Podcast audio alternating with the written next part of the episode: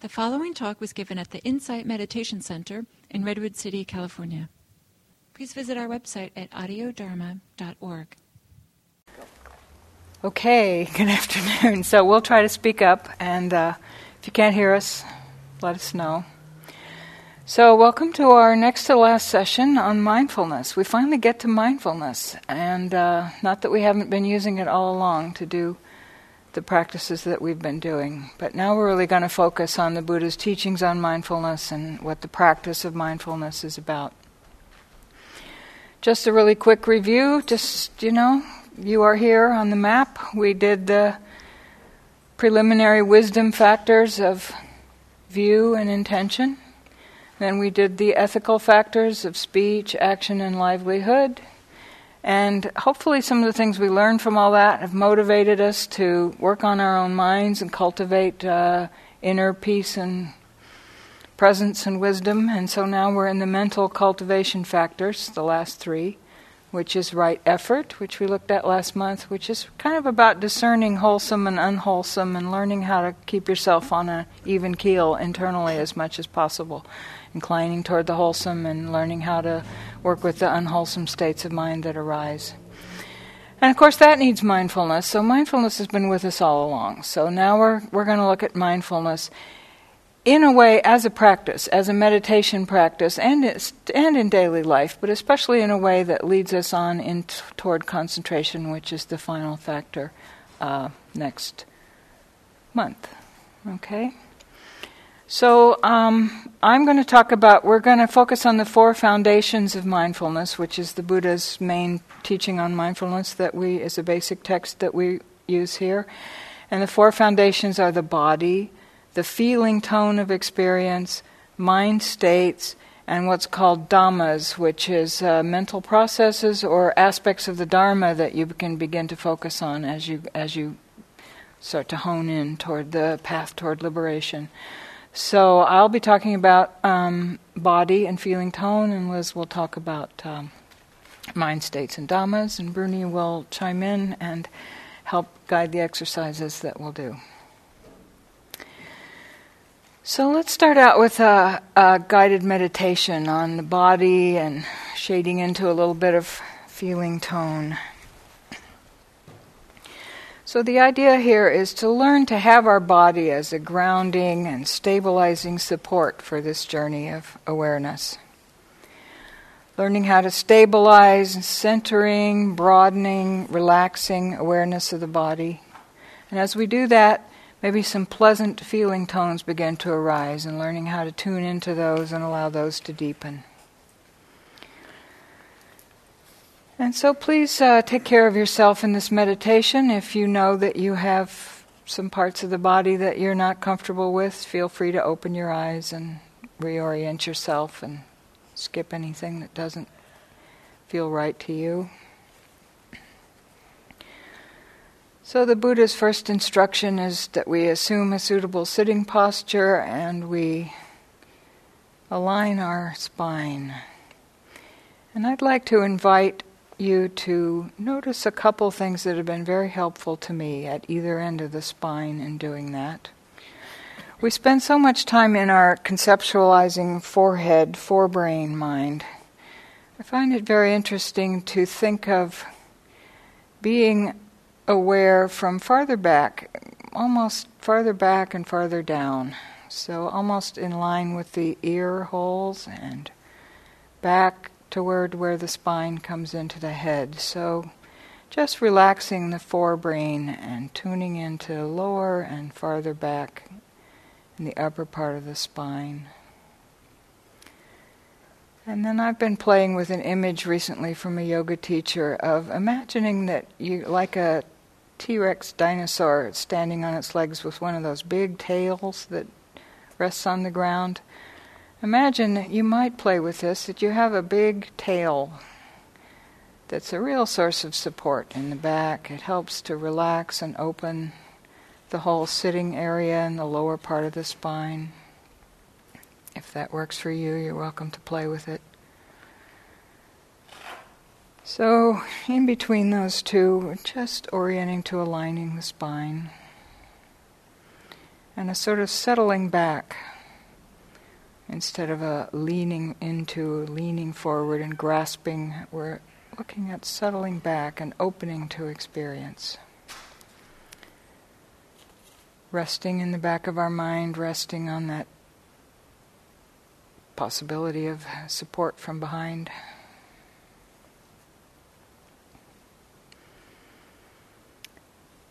And taking a couple of deep breaths and knowing, knowing that breathing in is happening, knowing when breathing out is happening. And gradually letting the breath settle into its natural rhythm and just staying aware, keeping the breath in the back of the mind as we go through this body exercise You can always tune into knowing that in breath is happening, breathing out is happening. Sometimes a long breath might arise, sometimes the breathing can be short. You can just bear that in mind.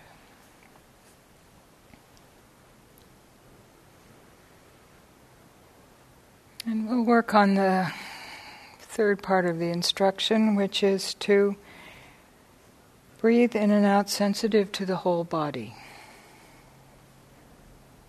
And we'll explore contacting, opening, centering, broadening our contact with the whole body. So let's begin with the shoulders. See if you can find a way to attend to both shoulders at once in a way that's centered and balanced between the two sides. So it's both broad and centered, aware of shoulders. And perhaps aware of the effect the breath has on the shoulders, if any.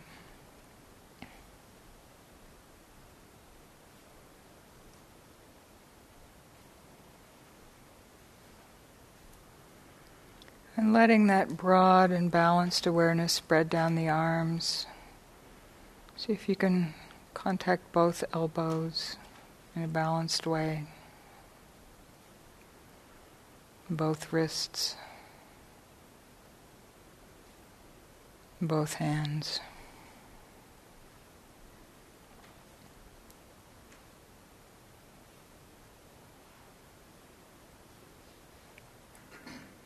Just breathing in, breathing out with this centered and broad focus throughout the whole upper torso.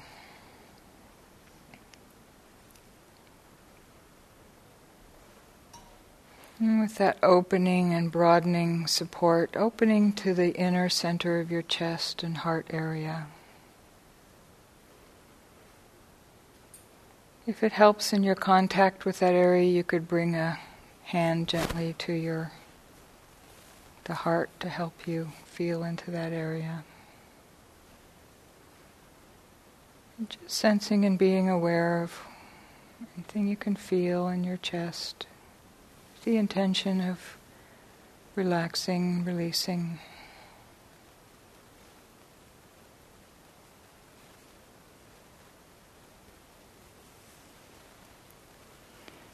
And then opening to the solar plexus area between the ribs and the navel. You might put a hand there if it's helpful. And just again broadening both sides, the front, the back, the center of that area.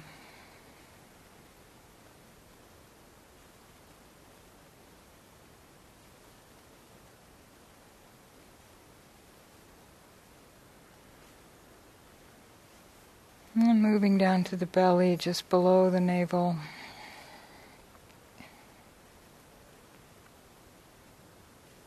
Sensing into that area, sensing the front, maybe where your hand is resting if you're doing that, sensing the corresponding part of the back,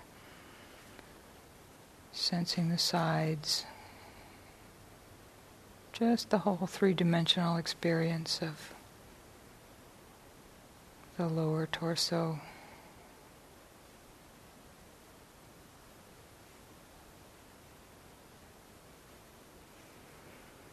And finally, clear down into the pelvic cavity, base of the torso,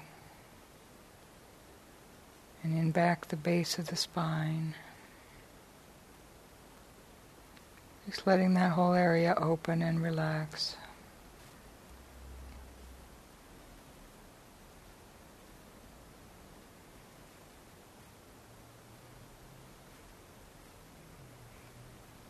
And bringing that balanced and centered attention to both hip joints.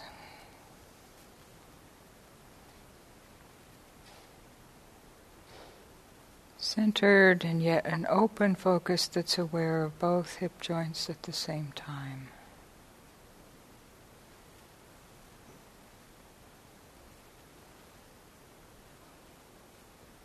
And letting the awareness travel down the legs, both legs at the same time both knees.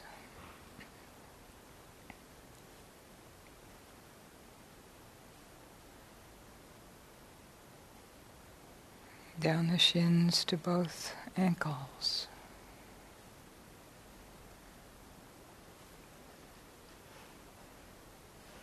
And to both feet.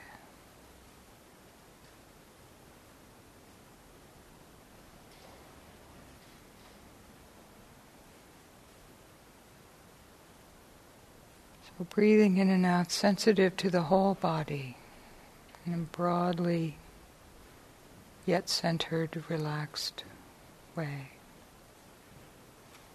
And we move on to the next step, which is breathing in and out, calming the bodily activity.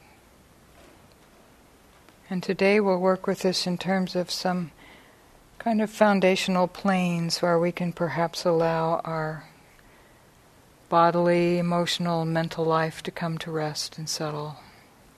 So, the plane of the feet, where we left off before. Really allowing yourself to settle into the contact of your feet with the ground. All around the sides, the toes, the heel. In complete contact of this foundation.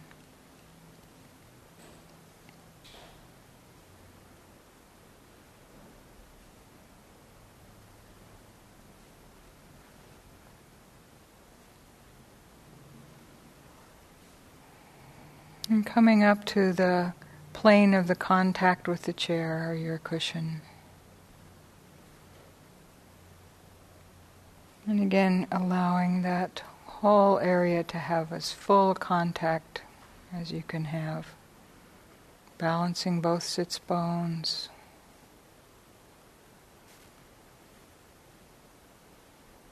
Letting the front of your pelvis relax. Letting the back and your dinosaur tail, if you have one, relax.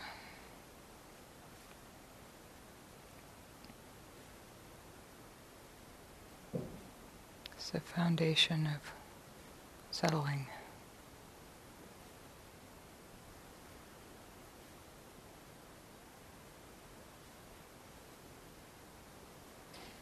And above that, coming to the area of the diaphragm, the plane of the bottom of the rib cage and the diaphragm all the way around. The bottom of the heart, maybe. Letting all of your emotional life come to rest in that foundation.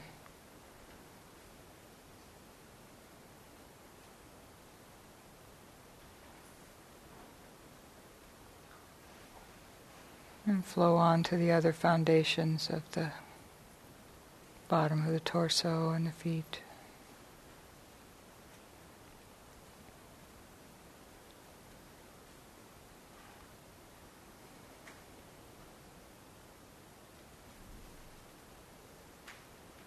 And coming up to the base of the throat, around the collarbones and the shoulder blades, all the way around, as your whole shoulder structure rests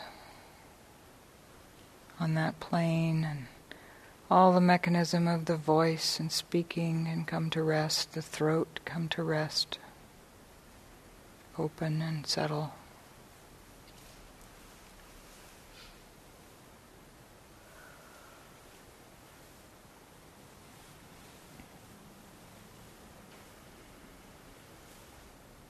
And coming up to the plane of the jaw that goes all the way around to the occipital ridge and back where your skull rests on the neck, that whole plane, any tension around the jaw and back of the head. Maybe the mental life can come to rest. As it also rests on the collarbone level, throat level, the bottom of the diaphragm. The contact with the chair, the feet on the ground, settling, opening.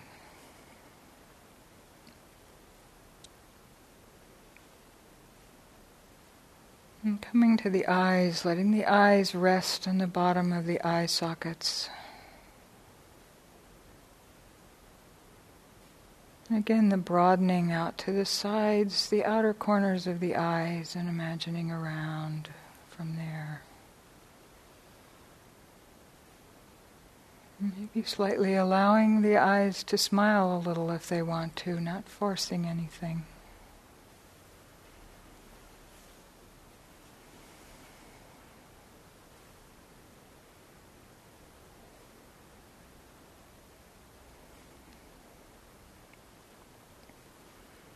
Natural result of unfocusing and relaxing the eyes.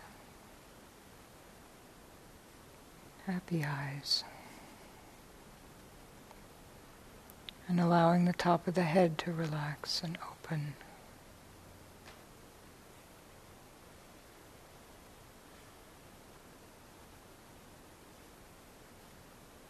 And perhaps some of this journey of relaxing and opening and settling has brought about some pleasant feeling tones internally. The wholesome pleasure of relaxing and opening, broadening, letting go.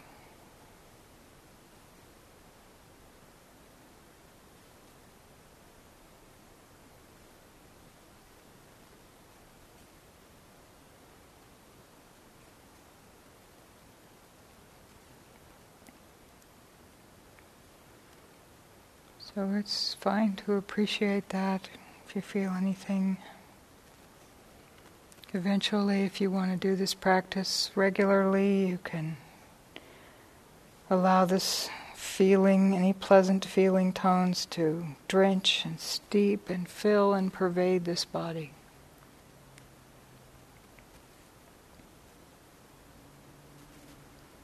It's a great support for the mental happiness and gladness of having this path and this way to relax and be present with our experience.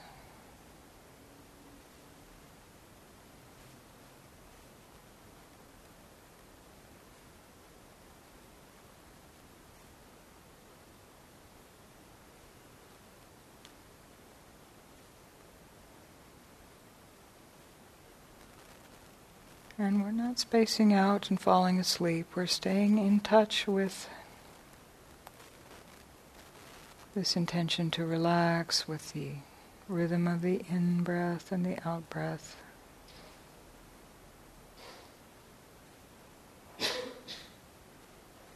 Tuning into the pleasant quality of being present.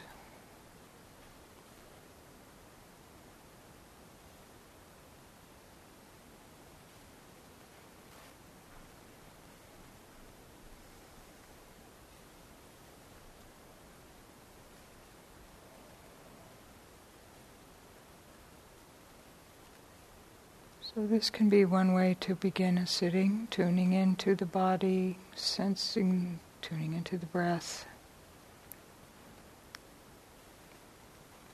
becoming sensitive to the whole body, relaxing and calming the whole body, and appreciating any pleasant sensations or pleasant mental sense that arises from that.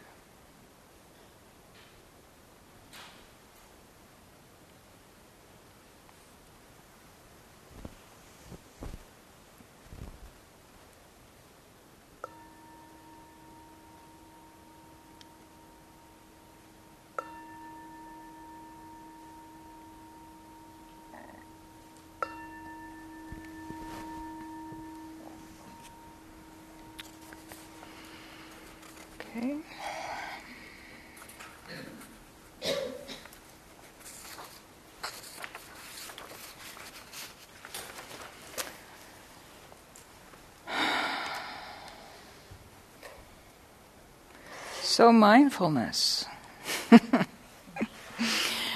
Bruni and I just spent a week with a Venerable Analayo, who's a, a monk, scholar, uh, one of the leading teachers in our tradition right now, and he's in love with mindfulness. and uh, he's just keeps reminding us of this quality of sati and the beauty of being present and awake to your life and in the present and knowing what's happening in the moment and the, the, the joy of being here instead of caught up in something that's not here and that's you know entangling and worrying in some way and just coming back to here right now. So what is this quality of mindfulness um, it's knowing what's happening in your experience as it's happening, and with a little heightened edge of actually knowing that you know. You know, you're not thinking about it, but you're pretty clear that you're present. You know, if, if when we're lost in thought, the question of whether we're here or present or alive, that just doesn't occur to us. We're all caught up in the drama. But when we're mindful, we know we're here, and we know that we're we're we're here, and we can actually sense and feel what's happening in a direct way. It's not spacing out, it's not getting involved in and proliferating our views and opinions about what's happening, our reactivity. It's not trying to fix or change or get rid of anything. It's just trying to know, just wanting to know what's happening. And we don't really have to try to know, we do know, because we don't have to put a name on it. You know, it's just what's happening right now. It's like this. The word sati actually means remembering, and there's been some discussion about how to understand that. And I like to understand it that, and Analayo said this too, like bearing in mind that we're here and what we're doing. You know, we're we're when if we're meditating, we're bearing our meditation subject in mind, but also it gives that space in the mind so that you can bear your good intentions in mind. It gives an opening for all of our practice and everything we've learned and developed in the way of wisdom and intentionality. It gives it an opening to arise and come forth and, and be remembered. It's so easy to forget what, what your good intentions are. And without mindfulness, you, you have less of a chance of remembering. With mindfulness, you have more of a chance. So we cultivate mindfulness. It's kind of the alternative, you know, uh, often when we wake up, when we're meditating, the first question in our mind is, now what do I do? What am I supposed to do? Right? It's the all purpose answer to what am I supposed to do? Now what do I do? See what's happening. you know, become aware. Almost anything, anything you can know right now, and helpful to tune into the body could be the mind, could be the fact that you're totally confused and you don't know what's happening. That's what's happening. And so it's the answer to what do I do right now, first, before you figure out what to do. Give an opening for your wisdom and your intention to come forward. And it's best cultivated by just appreciating it when it arises and learning to get a taste for what it is to be present and not present you know, and just really appreciating it, not beating yourself up for being for forgetting or for being mindless or for not seeing something. Seeing anything is good. Just oh, there, there's that quality of awareness of something, and the constant starting over and over and appreciating. You know, the the the chief cause of a moment of mindfulness is a previous moment of mindfulness. It just is sowing a habit in the mind over and over again. So, the, when the Buddha identified these four areas, when we turn to our specific meditation practice with an intention of cultivating our awareness in a way that leads to less suffering and to greater inner peace and happiness, the Buddha identified these four foundations of mindfulness. The body itself, the feeling tone, which is whether the experience is pleasant, unpleasant, or neutral, And I'll talk a little more about that. That's actually a mental construction on top of experience. It's like experience winds up going through one of these door number one or door number two in the mind, depending on your own conditioning. And then the third is mind states, which might be something that we can relate to as emotions, moods, attitudes, or as you move along in the practice, you know, concentrated or not, and so forth. And then this fourth foundation that I'll leave to Liz to explain. which we all have our ways of uh, explaining the fourth foundation, but that's this, that's later today. So each of these foundations is described as being mindful of it in and of itself, the body in and of itself, the body as a body, the feelings as feelings. And I take that to mean not proliferating. Just you know, you can tu- you can decide sometimes to just tune into the body level you know, and that's so helpful when you're all excited about all kinds of stuff or agitated about stuff. Just what is the body's experience of this moment as a body? You know, energy and movement and breath and all that, and just as a body. You know, and sometimes you can tune into overall is this pleasant or unpleasant, and that's all there is to it. You know, sometimes I'll live I'll leave Liz to comment on the other two. Um, so these qualities when we sit down to do a session of mindfulness, it's the Buddha describes it as bringing these qualities of being ardent and alert and mindful, putting aside greed and distress with reference to the world. So, this is really talking about our meditation practice. Not that we don't care about the world, but that, like we need sleep, we need a break now and then. So, can we leave our concerns about everything else, like we leave our shoes out of this room? And come and, and sit, putting that aside, and be ardent and bring, bring the heart into it. You know, sometimes we can fall into our meditation practice kind of automatically. Like if I just sit here and check the box of in out for a mm-hmm. while, something will happen. Well, probably sleep. but you know, but if you can bring a little ardency to it, like you, it's this is your life. This is this is being alive. This is now. So bringing that quality of ardency and alertness, really knowing that you know what's happening. So, moving on to the first foundation a little bit the mindfulness of the body. The Buddha says there is one thing that, when cultivated and regularly practiced, leads to deep spiritual intention, to peace, to mindfulness and clear comprehension, to vision and knowledge, to a happy life here and now, and to the culmination of wisdom and awakening. And what is that one thing? It is mindfulness centered on the body. So that's a pretty powerful statement. You know, and it really points to what's the opposite? Compl- how we live most of the time, right? Disembodied and completely in our little mentally constructed worlds. Right? So mindfulness, to be mindful is to include the body and to include the present moment and to include our embodied existence in the context in which you're being aware of experience. The Buddha's, uh, one of the Buddha's chief disciples, Ananda, he was very grief stricken when the Buddha died. He had only attained one stage of enlightenment and he didn't know what he was going to do. And he realized for one whose master is dead and gone, there is no friend like mindfulness of the body. And it was practicing mindfulness of the body after the Buddha died that then led him on to his full awakening and uh, amazing ability to recite all the suttas and so forth. The body's always in the present, as I was saying. It's not involved in the past. You know, the body doesn't know about past, present, fantasy, future. It only, it's just here.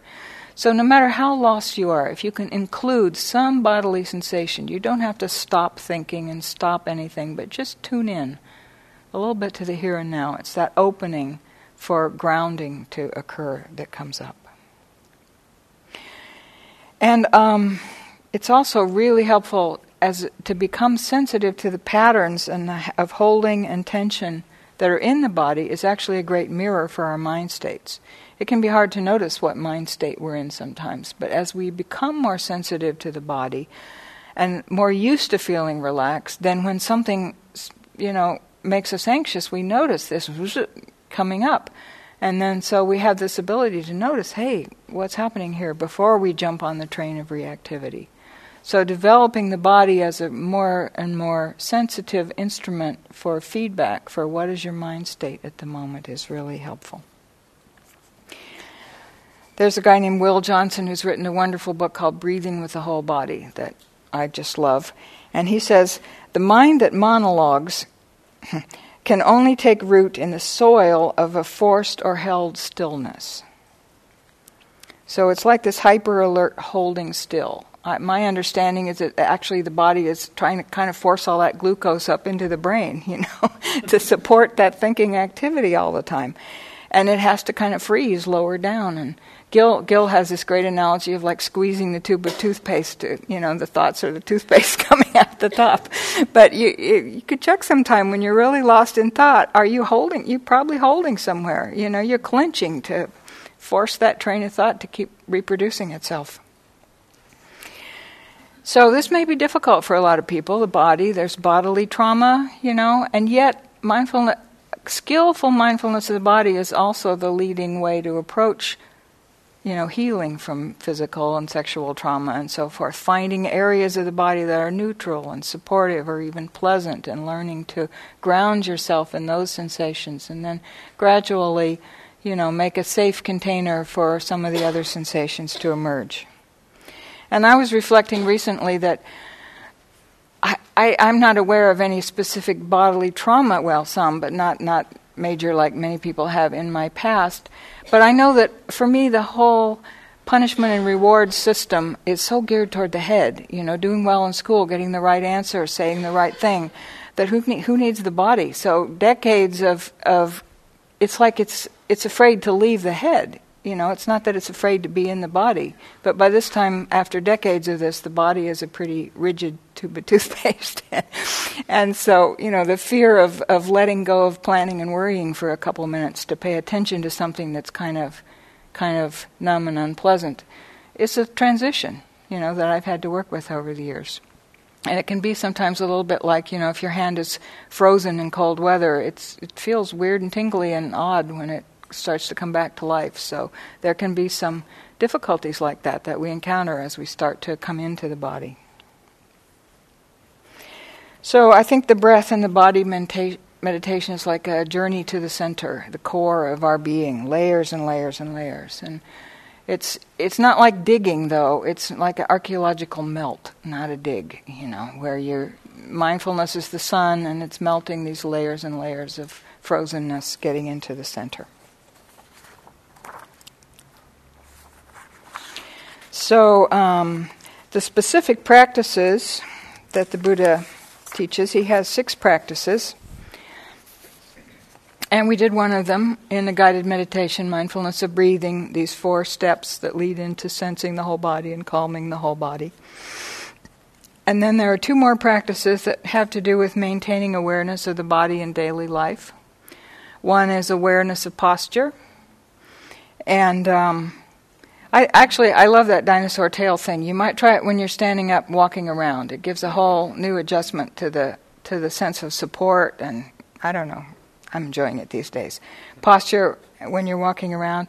And there can be kind of a deeper meaning of posture. You know, we often find ourselves, you might have a habitual posture of trying to appear small, you know, or trying to brace against life, or trying to be tough and confrontational with life. And all that's reflected in the body and, and in the subtle bodily postures that you can become aware of. You might catch yourself as you become more sensitive through meditation. You know, you might catch yourself in being able to t- tune into and feel some of these habitual holding patterns. And then the second, the my daily life practice is clear comprehension in moving around, knowing what you're doing, you know, when you're doing it. It's great to do this on retreat. It's great to find a time at home to wash the dishes or take a shower mindfully where you're you're really tuning in to all of your movements and knowing that you're making them as you make them. Some tips for making that work is to slow down. You know, if you can find a time to slow down, you can really catch the movements in a way that becomes very graceful. You might use a little bit of the noting. Sometimes when I'm really busy and I'm trying to zoom in and pay attention to something, I will note like reaching, touching, cool if I'm doing the dishes, warm, hard. stretching, lifting, just for a minute or two to kind of rein in my mind and sync it up with the body and get them on the same page, you know, and then more or less come into my hands. And connecting with the intentionality of movement, you know, that, that you're really, you're moving this arm. It's not just moving by itself, you know, there's intentionality behind it. And then having your awareness in your hands and feet as you do things that use those limbs. And finding some time to play with all the bodily senses, you know, mindfulness of eating and going for a walk, really opening up to smelling and hearing. And, you know, I, I, was looking recently at John Kabat-Zinn's wonderful book, Coming to Our Senses. It's an old oldie but goodie about, uh, you know, coming alive through the five senses and reconnecting to being alive. So, finally, um, there are three practices that are, I think, best approached when we have a stability of our, our uh, subjective ability to sense the body, when we feel it as a source of support, and when we have worked with our breath and we find some settledness and ease in the body. Then we can start to move toward a more insight, wisdom practices around the body. And at first, these might be things you want to take up as just reflections, kind of thinking about it. And then there are ways to actually, you know, meditate with these themes. One is to to look at the body in itself, uh, kind of anatomically, the 32 parts of the body. This is usually referred to as the unbeautiful view of the body. And it really is helping cut through that gestalt of the body and see it as parts. And I find it very helpful. It's traditionally the remedy for lust and things like that, but I find it very helpful to think of it as sort of a medical approach. You know, how you would want a doctor to look at you if you or if you were a doctor how you aspire to look at your patients. You know, if you have a patient who happens to be young and beautiful, lust is not appropriate as you walk into the operating room. If you have a patient who's old and decrepit, aversion is not appropriate.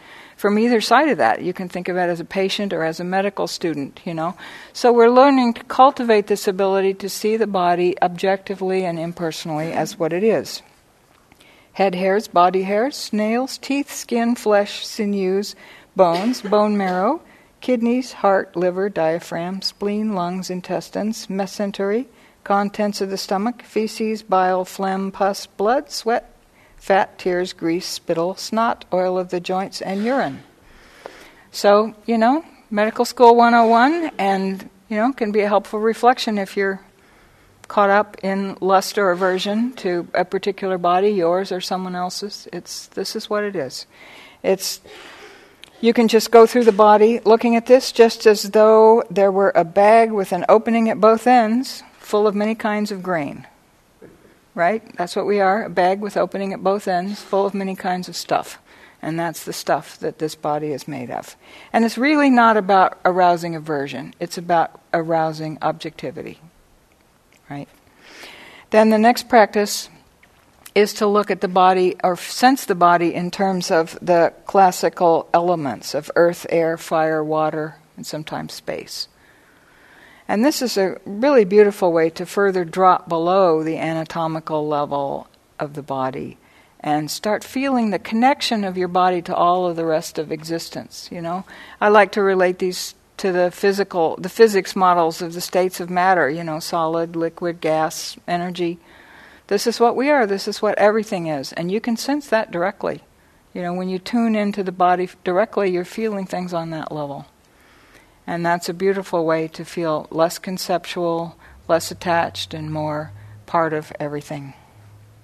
And then the last uh, wisdom reflection is to reflect on death and the stages of decomposition of a body, which is something we don't like to look at, but it's going to happen and it's happening all around us. You know, we see dead animals, dead dead animals on the road in the forest.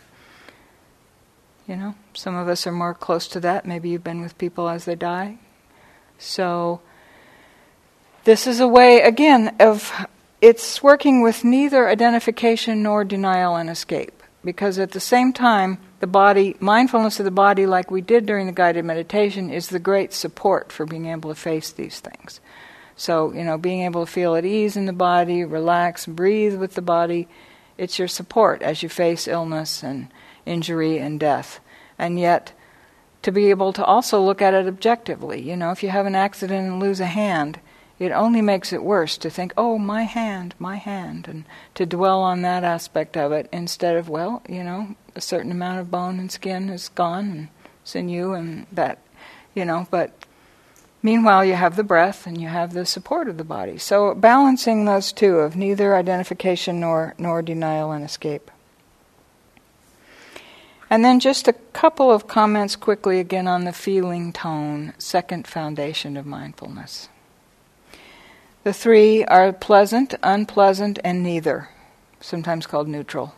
But so we just so quickly categorize all kinds of contact with experience into one of those categories that we don't even see it. We go right on to I like it or I don't like it, and right from there on to grasping at it or pushing it away, and planning how to keep it or planning how to never have it come near you. And so often you can catch that, you catch yourself somewhere way down a train of reaction. Or if it's neutral, we tend to space out and look for something more interesting. Right? And so you catch yourself way down that train of reactivity. And it's helpful to look back and realize that at the root of that, some, something happened that was either pleasant or unpleasant or neutral. And that set you off on this train, you know. And learning to tune into that train earlier and earlier is a way to practice with this. So when we're in daily life or when we're practicing mindfulness around reactivity and so forth, it's great to be able to tune back into the feeling tone that's going on. And usually it's something that I think I've said this, but usually we tend to attribute it to the object, like that's a beautiful rug or that's a, you know, an unpleasant smell. But actually, it's the mind that's categorizing that. And our freedom lies in the fact that these qualities are not inherent in experience, in objects. They're something that's constructed by the mind, and we can learn to see it and, and uh, recognize it in a different way. So, also something that uh, Analayo was emphasizing last week is that this feeling tone becomes, when it's turned inward toward the wholesome or the unwholesome, it becomes a kind of guide to our to our deepening concentration, our de- the deepening of the arousal of joy and happiness and tranquility. So you can keep. He was talking about how he establishes a pleasant feeling in the in in the mind or the body, and then he he keeps that in mind and when that starts to fade, he knows that he's fallen asleep or he's getting involved in something. And so, because mindfulness itself has this pleasant quality, and that's the great secret of this whole practice, is that the mind loves to be mindful, and the body loves to be seen, and that's it has an inherently pleasant aspect to it. So, if you can get in touch with that and uh, deepen it, then you can use that. And it can take you clear into the Four Noble Truths, right? This is dukkha, this is not dukkha. That's, that's got an aspect of the feeling tone in it that we're working with all the way through. So, those are my comments on mindfulness of the body and feeling tone. It's kind of warm in here. Everybody's falling asleep. Shall we? Is the air on? Shall we see if the air is on? Maybe. So Bernie's going to lead us in a in a discussion and see if you can stay in your body as we start to move.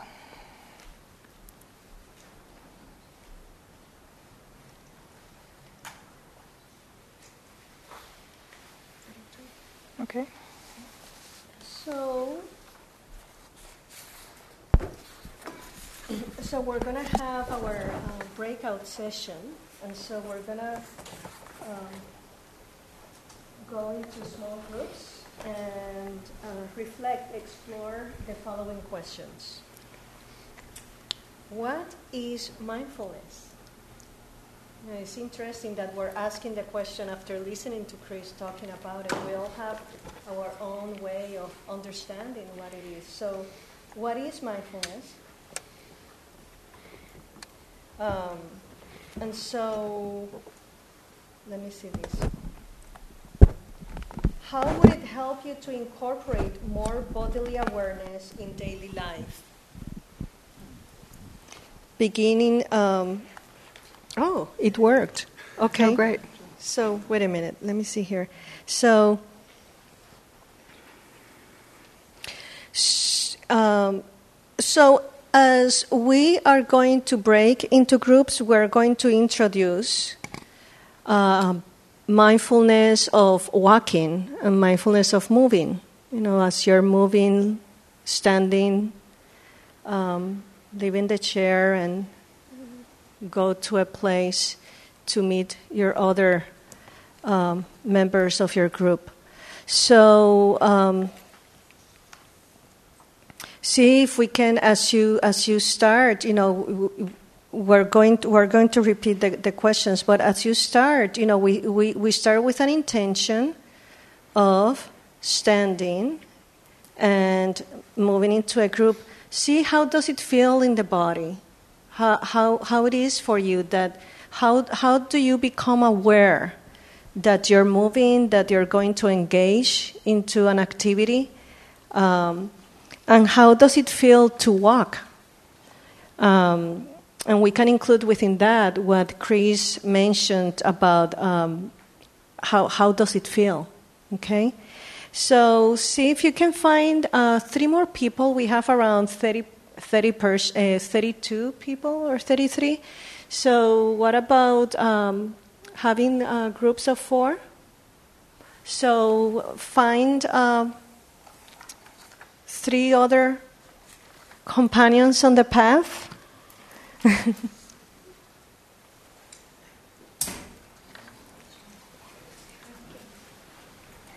you get the arrow on, you think?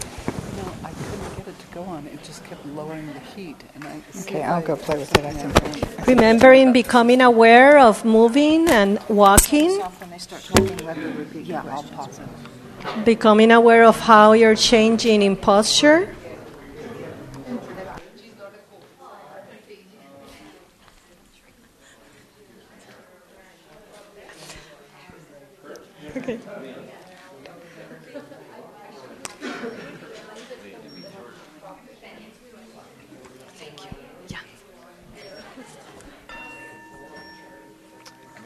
Yeah, taking a moment, again, becoming aware of how you're moving, how you're engaging into starting a conversation about mindfulness.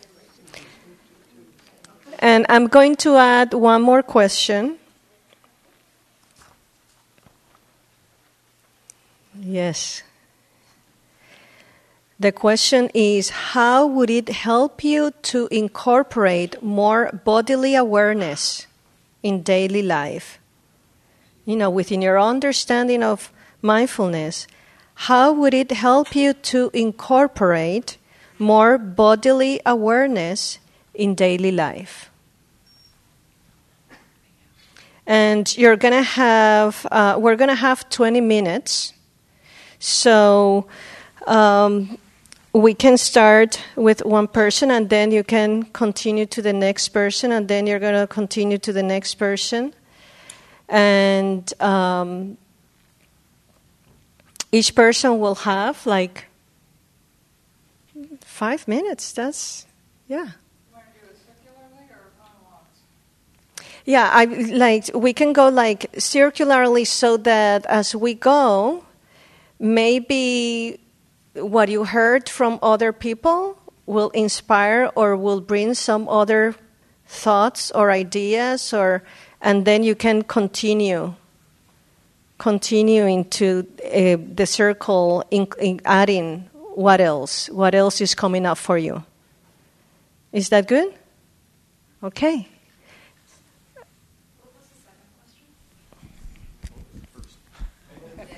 Well I, I, I will let me let me um, this is gosh there's nothing like the practice. Let me confess something. As i was looking at the questions i read the question from chris what is mindfulness? And i'm like oh okay what is mindfulness? So that was the first question. What is mindfulness? In your understanding after chris talking about mindfulness and then the second question is how would it help you to incorporate more bodily awareness or mindfulness of the body in daily life? Okay, and you can start.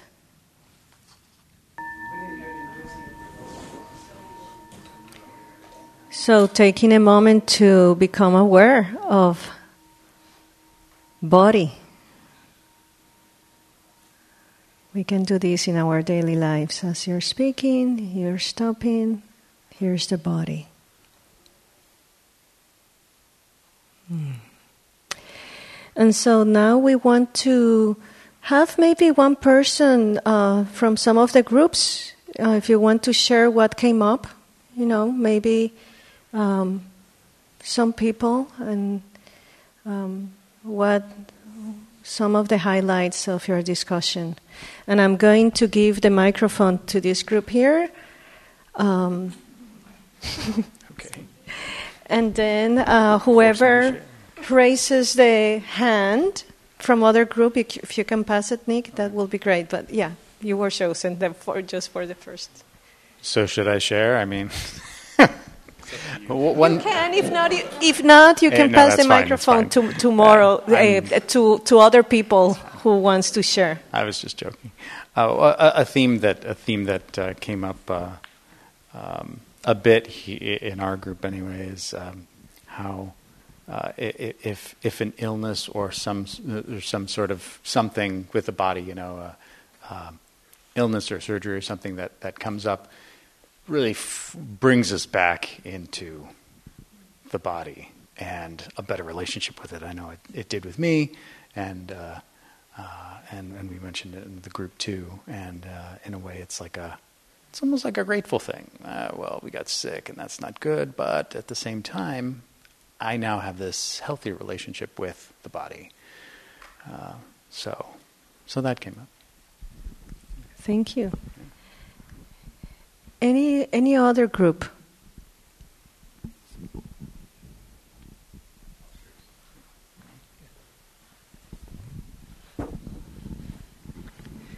So we, we talked about um, or one characterization of uh, mindfulness is uh, non-judgmental awareness, and to have that of our body. And uh, then another idea that uh, came along is uh, also whether is the mindfulness about a particular thing, which then starts to look more like concentration, uh, as compared to aware of the overall or many things. Uh, I think as she pointed out, and that that goes more in the realm of awareness. Uh, and then for daily practice or what can help uh, is to observe um, your emotions and thoughts, uh, and when they come, what happens to your body. And then by becoming aware of it, what happens in your body, and then perhaps controlling it can also help you uh, control your responses. So. Thank you. Uh, to uh, this person in the back.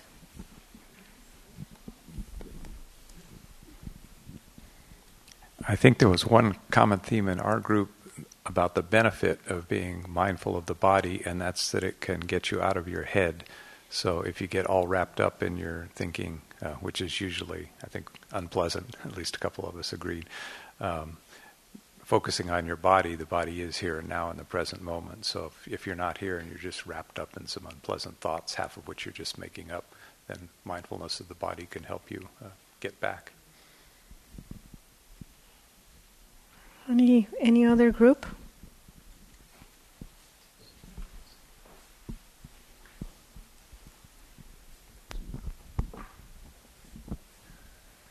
Um, so in our uh, in our group, we shared that um, for, in regard to the second question, that being more aware of the body in daily life can be beneficial because um, often different kinds of tension or discomfort in the body is related to emotions. And someone also mentioned that um, uh, like she used to like push through difficulties, um, and now she realizes that like if she's aware that there's um, tension, then it's okay to just um, work and deal with things from from whatever energy level she's at, rather than pushing, which sounds more compassionate. And also being more aware of the body um, for me helps me to feel more grounded. Great, thank you. So now we are, um, let's move into uh, taking a break.